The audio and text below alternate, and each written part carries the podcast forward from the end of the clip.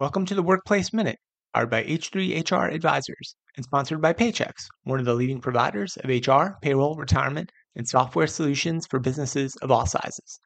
My name's Steve Boese. Labor news severance agreements can no longer silence former workers. The U.S. National Labor Relations Board has ruled that laid off workers cannot be required to sign severance agreements that contain confidentiality clauses and other provisions that could forbid them from exercising their rights under federal labor law in exchange for receiving severance payments. Companies that make former workers promise not to disparage their former employers in exchange for a severance payment are breaking the law, the NLRB ruled last week, restoring what it said was an important principle and long-standing precedent that employees cannot be coerced into waiving their rights. The decision involved a Michigan hospital that, during the COVID 19 pandemic, terminated 11 union employees and asked them, in exchange for a severance payout, to sign agreements barring them from making public comments which could disparage or harm the company.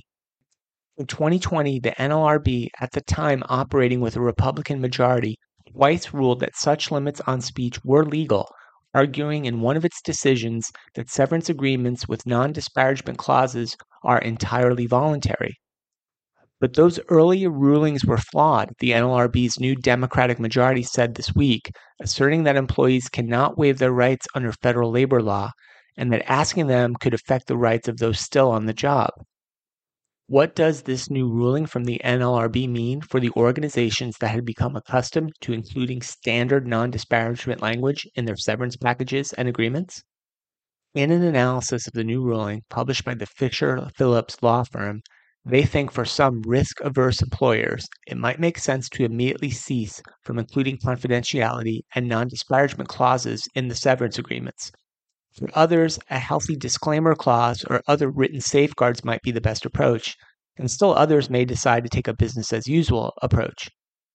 The firm advises employers that in order to decide which approach is right for your organization, you should coordinate with your labor counsel. The kinds of factors you should consider include your risk tolerance level, among other factors. This ruling is the latest in what is expected to be a series of decisions that will likely chip away at key Trump era precedents that were seen as favoring businesses over unions and workers. This includes a decision allowing employees to picket on property where they work that is not owned by their employer, and a proposal to roll back changes that Republican board members had made to the union election process. This is an important ruling by the NLRB and employers should immediately examine their severance packages and processes to ensure that they remain compliant under the new guidance, especially since we continue to see many organizations undergoing reductions in force. That's it for today's Workplace Minute, powered by H3 HR Advisors.